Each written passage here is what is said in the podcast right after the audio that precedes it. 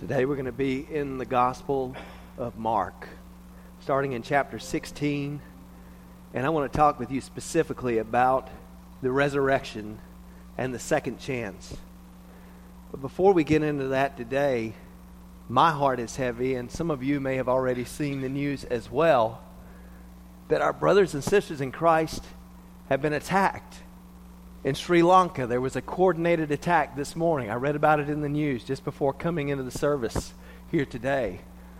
Over 200 Christians gathering together in churches like this, killed, 450 or more wounded. And my friends, as, as we gather on a day like this, the gravity to think that these are individuals who will spend eternity with us must be upon us to realize that, that ultimately what we're going to talk about today means that even that situation is a victory, my friends. It means that the terrorists cannot take down this hope. When we gather together to talk about what Jesus has done on this glorious day of resurrection, we're talking about something that the most malicious terrorist cannot rob from you and me. We are talking about a steadfast and eternal hope. And so we pray for our brothers and sisters around the globe. We pray for Christians in Sri Lanka. We pray for their families in the midst of this tragedy, as there will be great adjustment. There will be great, uh, just, you can just imagine the internal conflict of the soul for those who are engaged in this. And I encourage you, I compel you to pray for them. But all the while, let this, my friends, be a reminder that we've got a steadfast hope. And that's why we talk about the resurrection and the second chance here on this day. You've heard it said that one man's trash is another man's treasure. Well, that's especially true for a German artist whose name is H.A. Schult. Now, Schult is 79 years old, and he's made a name for himself in the world of art by transforming items that he has mined out of the trash into works of art. In fact, he often spends hours rummaging through other people's garbage in search of inspiration for his art.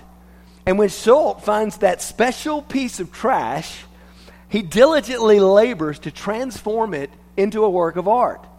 And one of this artist's best known creations is a set of a thousand figures made out of trash that he refers to as trash people. We've got a slide of that. these trash people. Schultz worked with 30 assistants for over six months to select and to clean and to fashion and to shape these bits of trash into these lifelike figures. They're the, the real shape and the real size of a real life man. And since 1996, Schult has taken his trash people to the public square in many popular destinations around the world. His trash people have appeared on China's Great Wall. They've appeared near the Egyptian pyramids. They've appeared on Moscow's Red Square and in, at Switzerland's Matterhorn Mountain. They've even appeared in New York City, just to name a few locations. And with his trash people, Schultz seeks to champion the marginalized. He seeks to champion the exploited individuals while also challenging this sort of wasteful attitude that most humans have when it comes to our trash. But his basic motivating philosophy is that nothing deserves to be thrown away and discarded. For H.A. Schultz, even trash deserves a second chance. Well, this morning we're going to see that the God of heaven looks at you and he looks at me the same way that H.A. Schult looks at a pile of garbage. You, you see, our God is the God of the second chance. Sure, we're messy. Truth be told, we stink sometimes. And we ought to be found in the trash heap. We didn't really ever accomplish what it was we were purchased to do. We're all broken. Someone has wisely said if mess ups were push ups, we'd all be in great shape. But in His great mercy, God doesn't just throw us away. Sometimes you may feel like you've used up all your value in this world. Sometimes you may feel like your mistakes and your failures leave you with no enduring value to anyone or to anything else. But with a love that only God can offer, He offers us a second chance. He shapes us into something new. He offers us an opportunity to rectify our pride, to recover our peace, and to receive our purpose. So, as we gather here on this Easter morning, you should know that God's second chances are offered to us through Christ's resurrection from the grave. And the experience of one individual from the Bible's record in particular gives us rich insights into the second chances that Christ offers us through his resurrection. And that individual is Simon Peter. Now, Peter was one of Jesus' closest disciples during his first coming here on earth, as a part of Jesus' inner circle. That's a word that we use to describe those who really follow Jesus the closest, which included Peter and James and John, those brothers. These were the ones that, that, that were closest to Jesus in his time on earth. When, when Jesus went in his ministry into the bedroom of Jairus' daughter, this little girl who had died, as he went to grab her by the hand and raise her from the dead.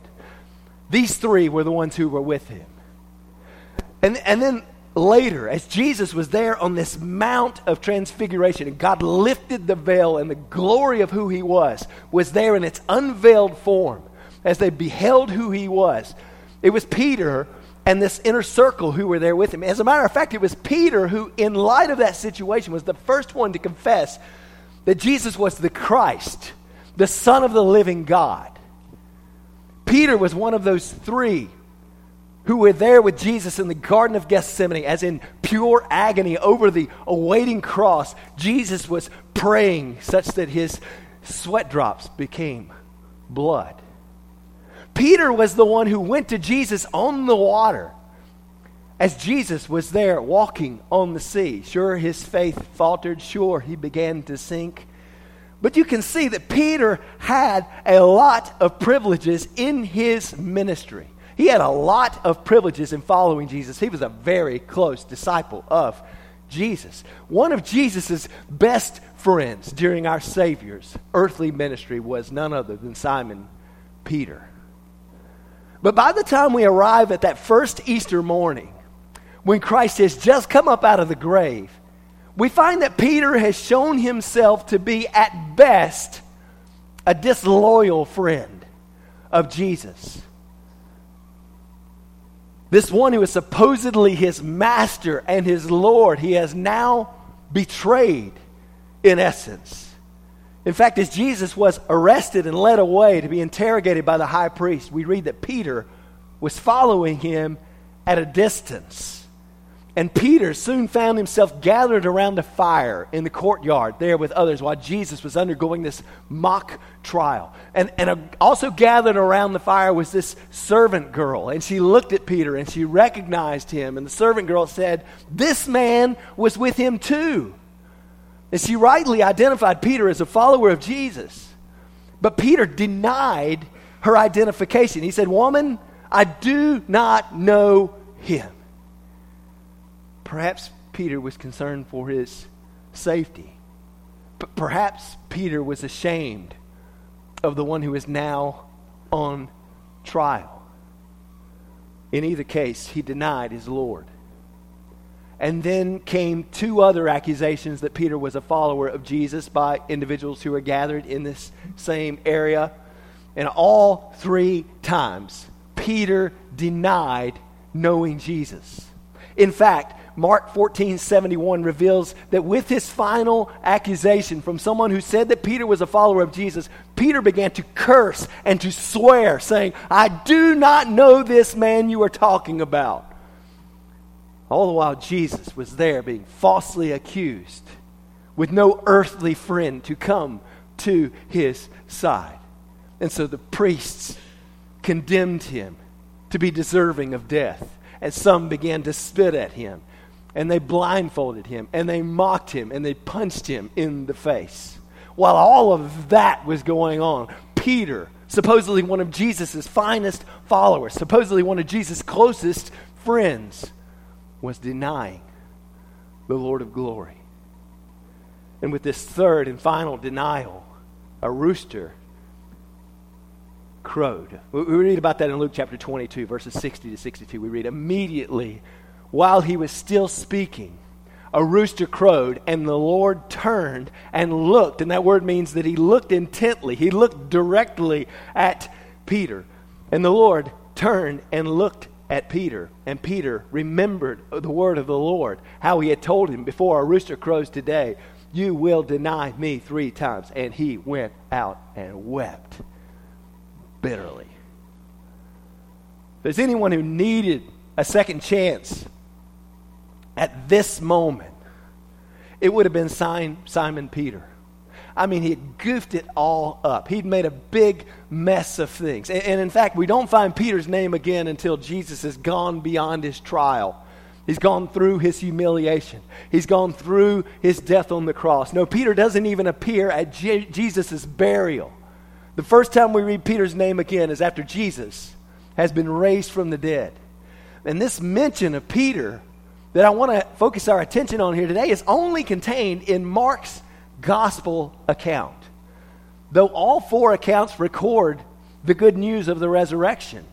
And if you're like me, you've probably read over this one mention a few times before without giving it any particular attention. That's likely because this grand account of Jesus' rising from the dead includes only two words that mention Simon Peter. But this brief mention is pregnant with the good news of Christ's resurrection and this hope of a second chance for Peter and a second chance for other failures like me and like you. So, we're going to read now the good news of Christ's resurrection from the 16th chapter of Mark.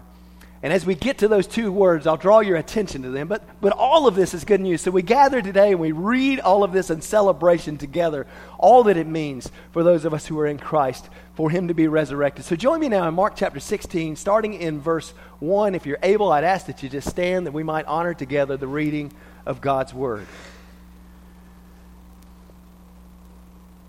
Mark 16, starting in verse 1. When the Sabbath was over, Mary Magdalene and Mary, the mother of James, and Salome brought spices so that they might come and anoint him. Very early on the first day of the week, they came to the tomb when the sun had risen. They were saying to one another, Who will roll away the stone for us from the entrance of the tomb? Looking up, they saw that the stone had been rolled away, although it was extremely large. Entering the tomb, they saw a young man sitting at the right, wearing a robe, wearing a white robe, and they were amazed. And he, that is this angel in the white robe, said to them, Do not be amazed, for you are looking for Jesus, the Nazarene, who has been crucified. He has risen. He is not here. Behold, here is the place where they laid him. Listen to verse 7 But go, tell his disciples and Peter.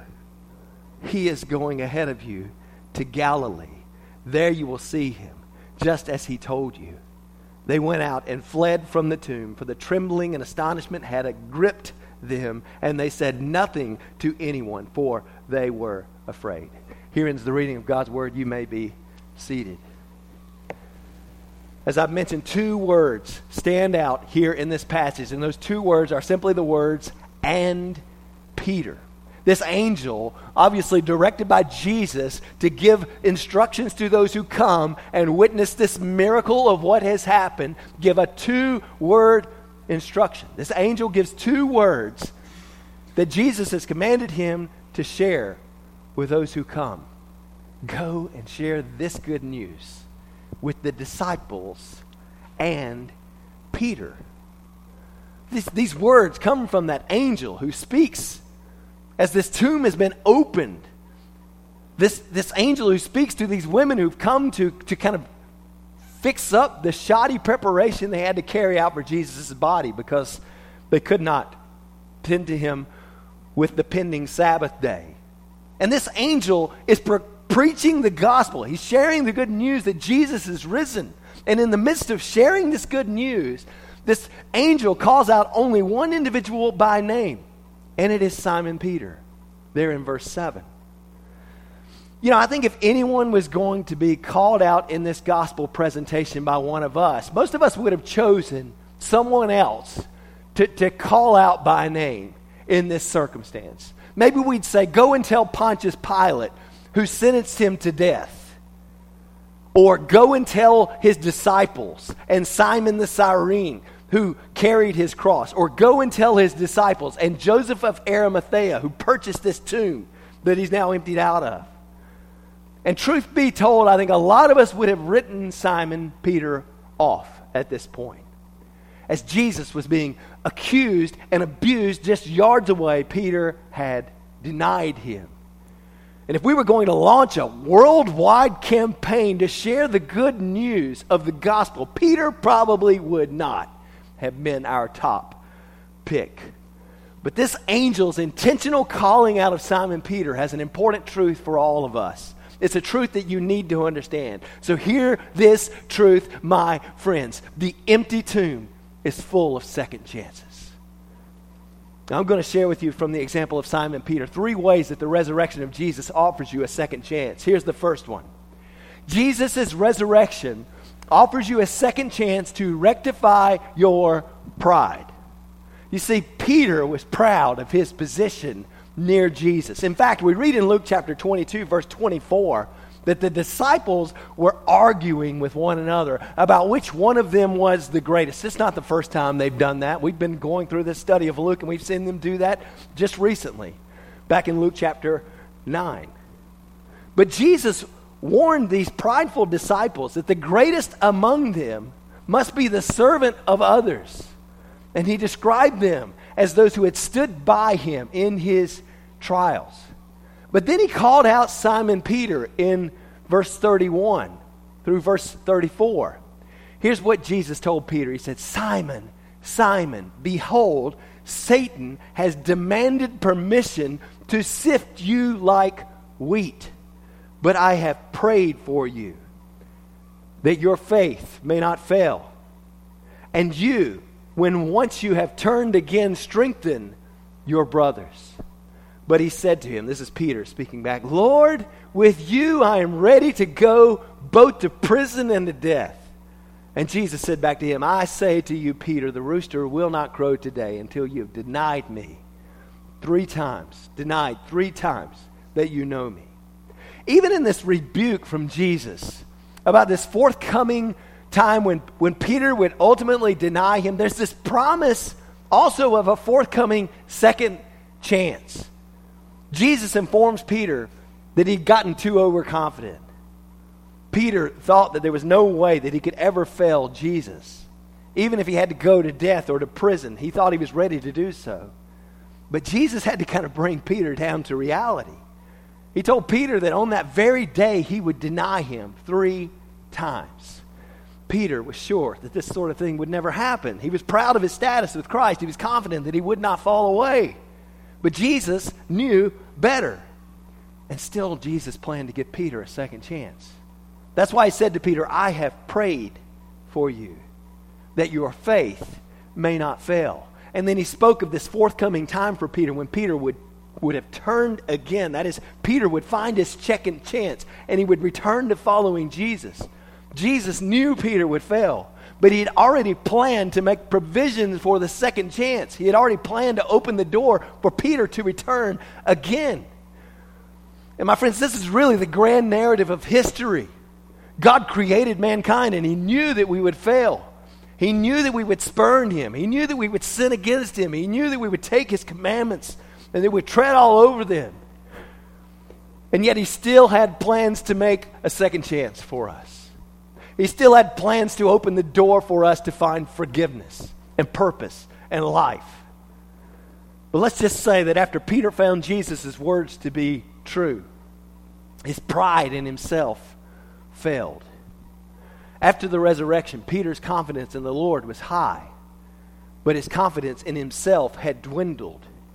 Three times in John chapter 21, Jesus asks Peter, Peter, do you love me more than these? Jesus is referring to those other disciples who are gathered there around the fire together with him. He says, Peter, do you love me more than these? Because ultimately that's what Peter had said before, right? Even if everybody else turns away, like even if these other suckers who are not as great, great as I am, even if they don't follow you to death, I will. Right? So Jesus now asks him three times in a row, Peter, do you love me more than these? And, and there's some word usage that we really can't see in the English language because there's two words that we translate as love that are in play here. That There's a, there's a what we call an agape love. It's from the Greek word agapao, okay? And it means a covenant love, a steadfast love, a love that's going to love you no matter what you do. I'm going to love you. My love is for you. You cannot lose my love for you. And then there's this kinship sort of love. It's a phileo love. We talk about the city of Philadelphia. It's the city of brotherly love. Phileo is a word which means brotherly love or to, or to love someone in a kinship sort of way. All right? And so, what Jesus is saying to Peter here, these three times, the first two times, he says, Peter, do you agape love me? Do, do, you love me with all your heart? One commentator I read this week described agape love as 100% love and phileo love as 60% love. He's saying, Peter, do you 100% love me? And Peter responds back and says, Yes, Lord, you know that I 60% love you. You know that I phileo love you. You know that I love you in a, in a brotherly kinship sort of way. Three times this goes on. Well, really, twice Jesus says, Do you agape? Do you 100% love me? And, and, and both times Peter replies back and says, Yes, I, I phileo. Yes, I brotherly, I kinship sort of love you.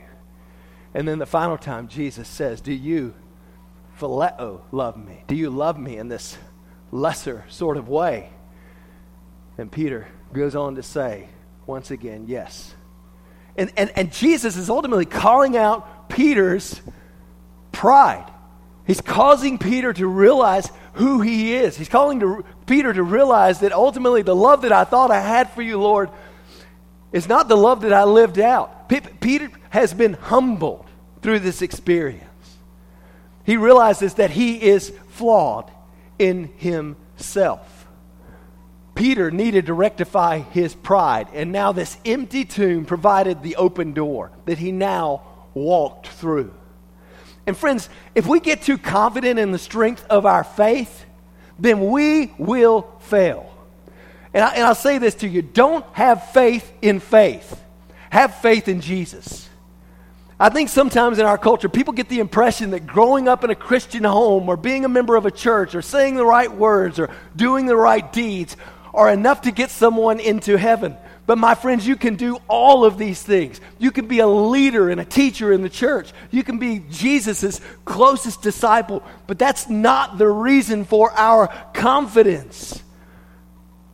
The reason for our confidence is Christ and what He has done for us. If we have faith in faith alone, that faith will fail us. But Christ will never fail us. So Peter had learned that his love had some chinks, but now he was really ready to truly love Christ in a way that relied on Christ rather than on his own position and his own experiences.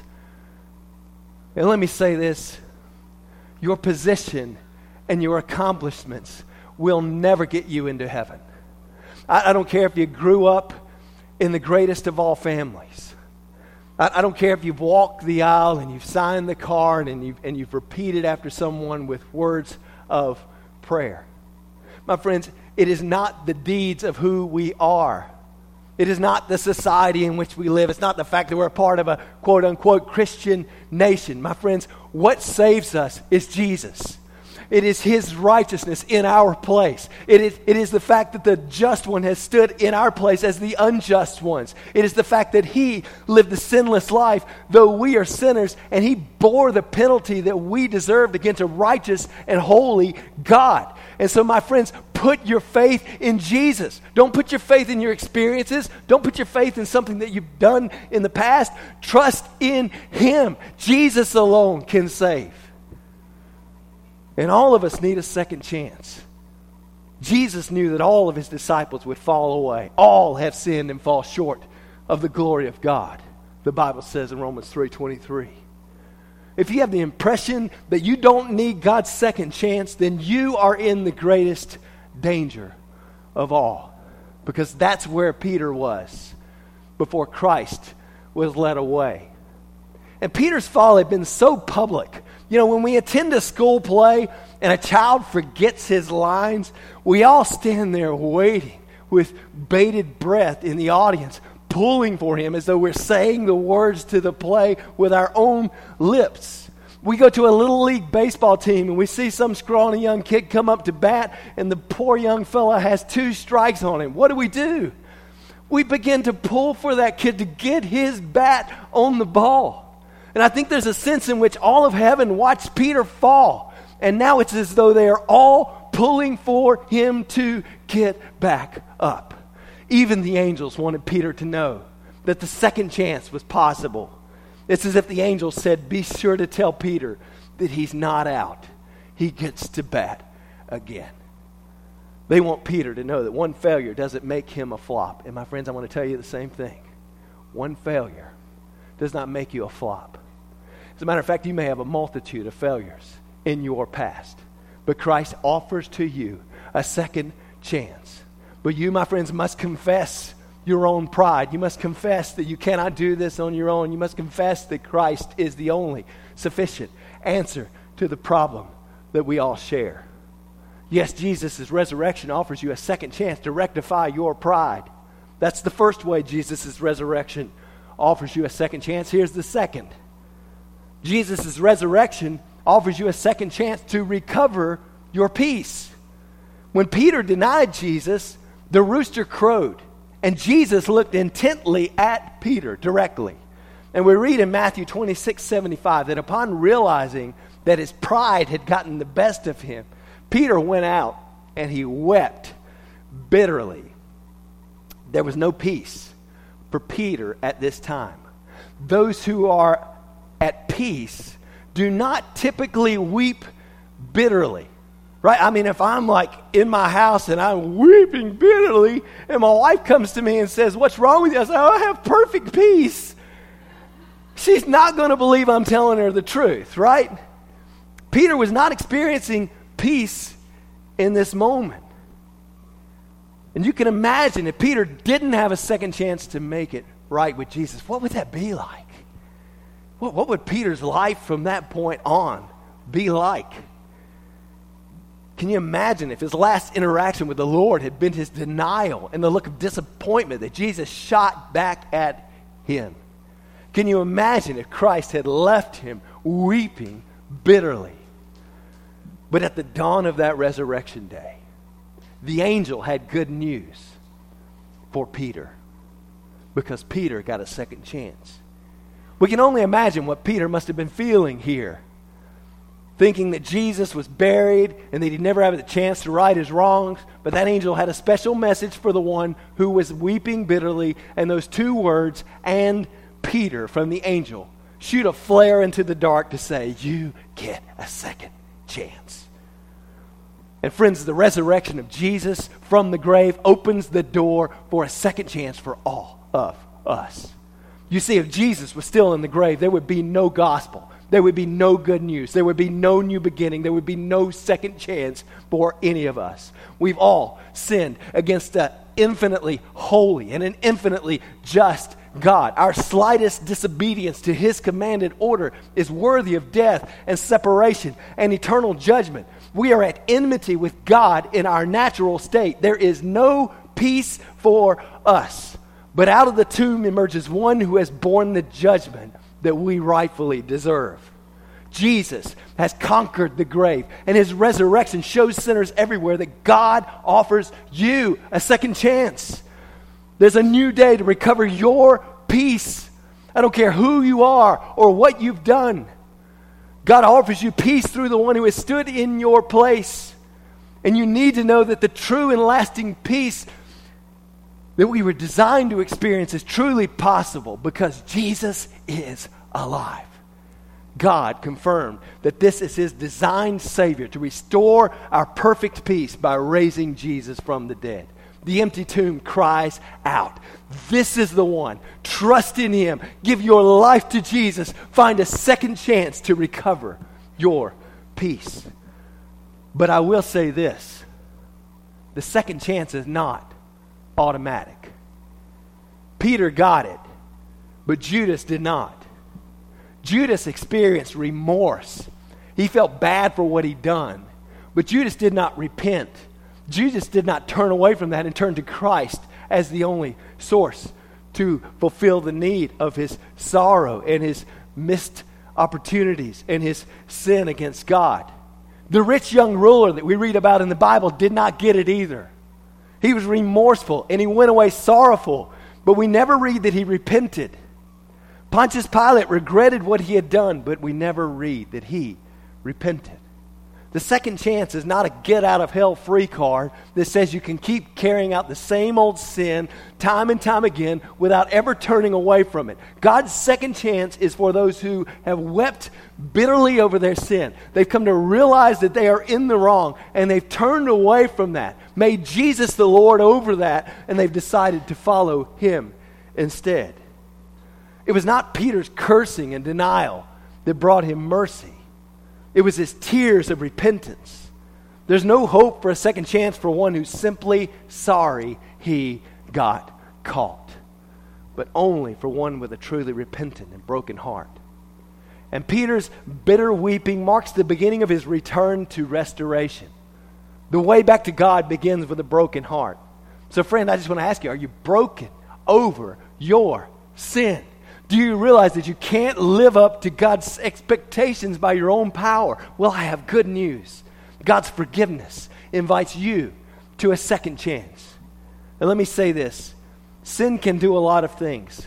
Sin can wreck hearts, and sin can wreck homes, and sin can wreck plans, and sin can wreck people. But there's one thing that sin cannot do sin cannot make God stop loving you. Because Jesus' resurrection offers you a second chance to recover your peace. That's the second way Jesus' resurrection offers you a second chance. Here's the final one Jesus' resurrection offers you a second chance to receive your purpose.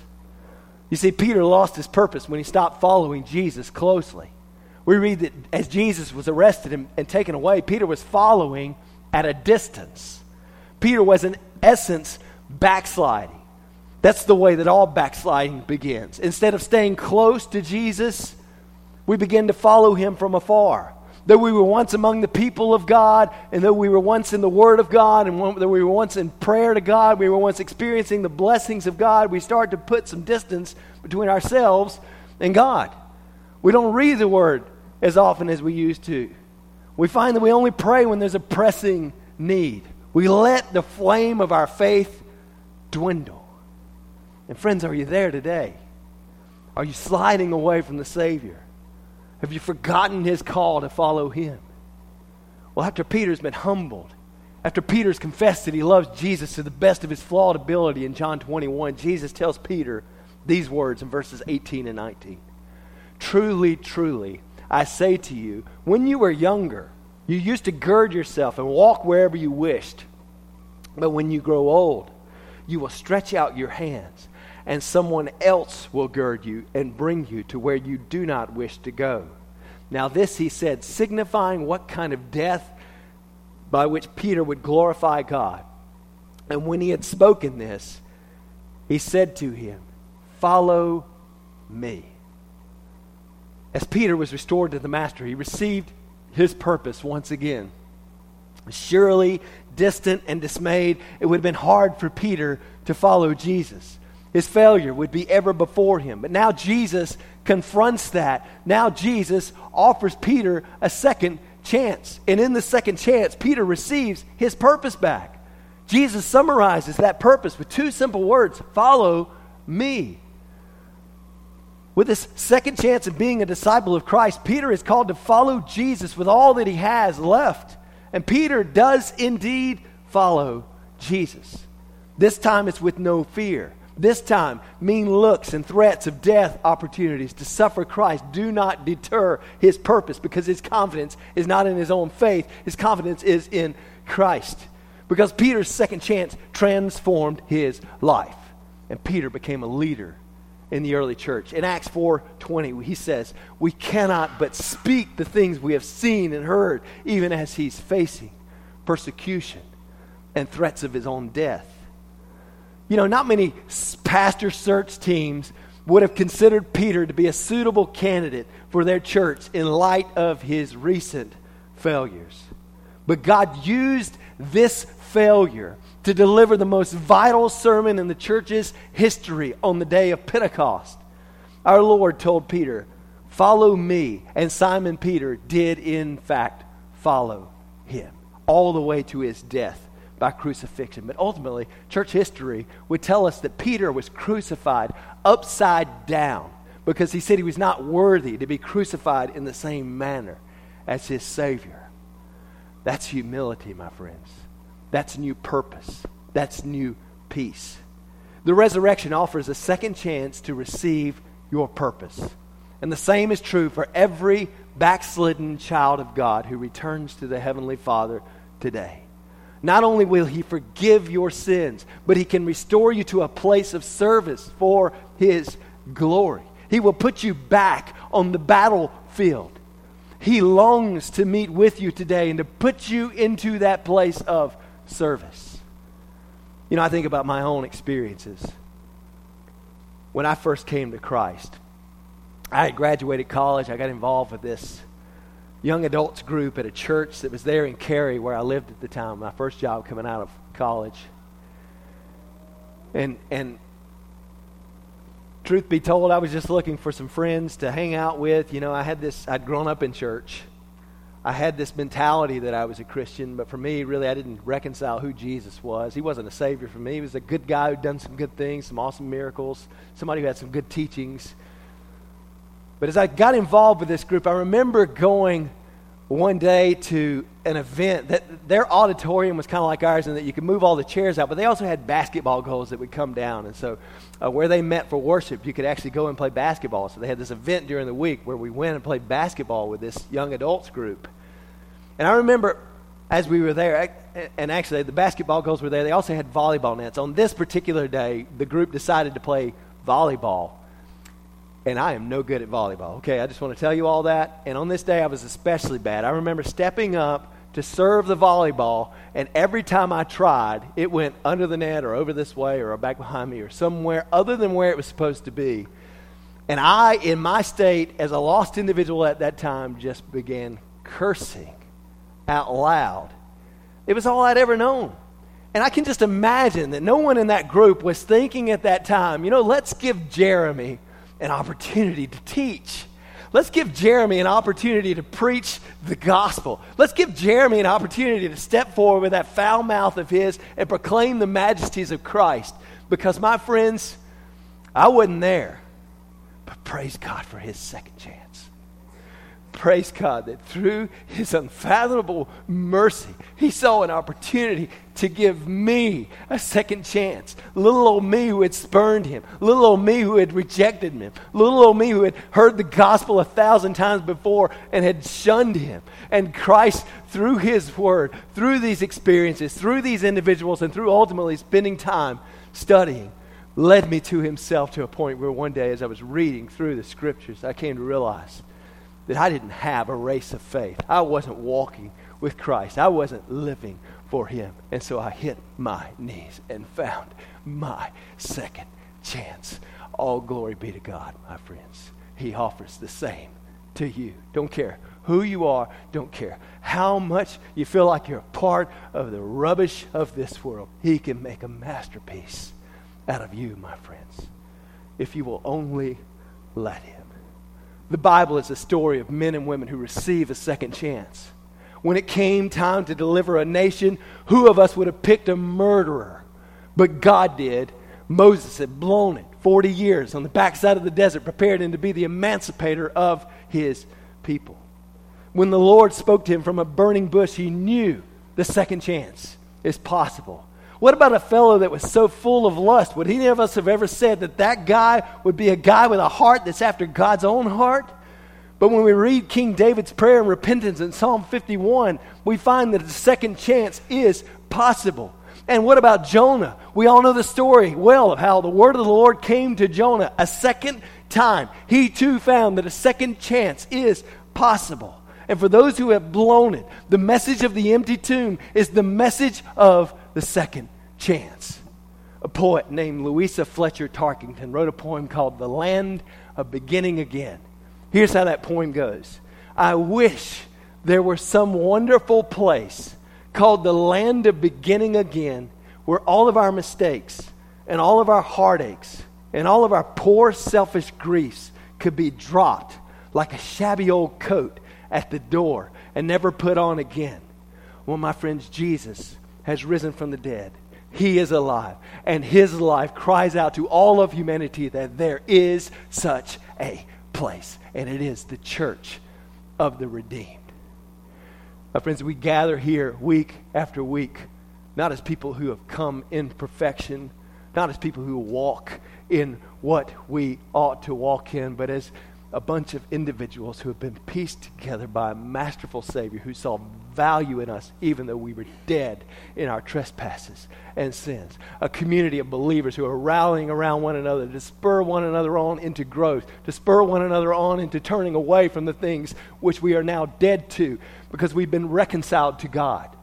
And there is a place of hope, there is a place of the second chance, there is an opportunity for those who desire to come and bind together, living for his purposes. It is the church of the redeemed. My friends, I just want to ask you you know much better than I would know where you stand with the Lord. Are you in a place in your life right now where you need a second chance? You know, for so many folks, coming to church on Easter is kind of a relic of something that you had in your childhood you knew that it was important to go to church back in those days, and maybe you were a lot closer to the Lord in those days, and you spent your time in His Word, you spent your time with His people, but through the years, you've just kind of fallen away. You've fallen away from pursuing these things. You've fallen away from a close relationship to the Lord. But you hold on to that relic, and so when Easter comes around or Christmas comes around, you find that opportunity to get back among the believers because you know that there's some bit of something there that, that you used to cling to. And, and my friends, maybe in the midst of that, you're saying, I need a second chance to rekindle that fire. I need a second chance to find a community. I need a second chance to walk closer with the Lord. I need a second chance to follow Him. My friends, the resurrection is a promise. His second chance to you is available. Or maybe there's some of you who have never truly trusted in Christ to begin with. You've never really been in a church sort of context. Somebody just kind of said, hey, you want to go to church today? You said, uh, sounds like the thing that Christians do on Christmas and Easter, so I think I'll, I'll drop in today. And in this appearance here today, you're hearing for the first time that, that Christ does indeed offer new life, new hope, for those who ultimately are on the garbage heap of history, He restores us and calls us His children and grants to us eternal life. And you want to say, Man, I need that second chance. Well, that second chance is for you. And so we rejoice in God's second chance. Would you pray with me? Father, whatever need may be on our hearts today, I pray you drive home this truth of your word that the second chance is a possibility because Jesus is alive. That, that Christ has come and that he rules and he reigns, that he has conquered death on our sake, on our behalf, so that we could have life, true life, life that we did not have before. And so, Father, whatever the need may be in those who've gathered here today, including myself, Lord, I pray you to remind us and drive into our hearts the truth that you offer a second chance. And Father, whatever the need may be in this day, if there are those who need your second chance, I pray that they would find it through your word. For those who need to have confidence in Christ and not in their own faith, I pray you draw them to yourself. For those who need to find peace in the midst of the turmoil they've been experiencing in life, I pray you'd offer that second chance. For those who need purpose, who need to walk closely with you, to need to rekindle that fire, I pray you'd give them that second chance as only you can do. I pray it in Jesus' name. Amen.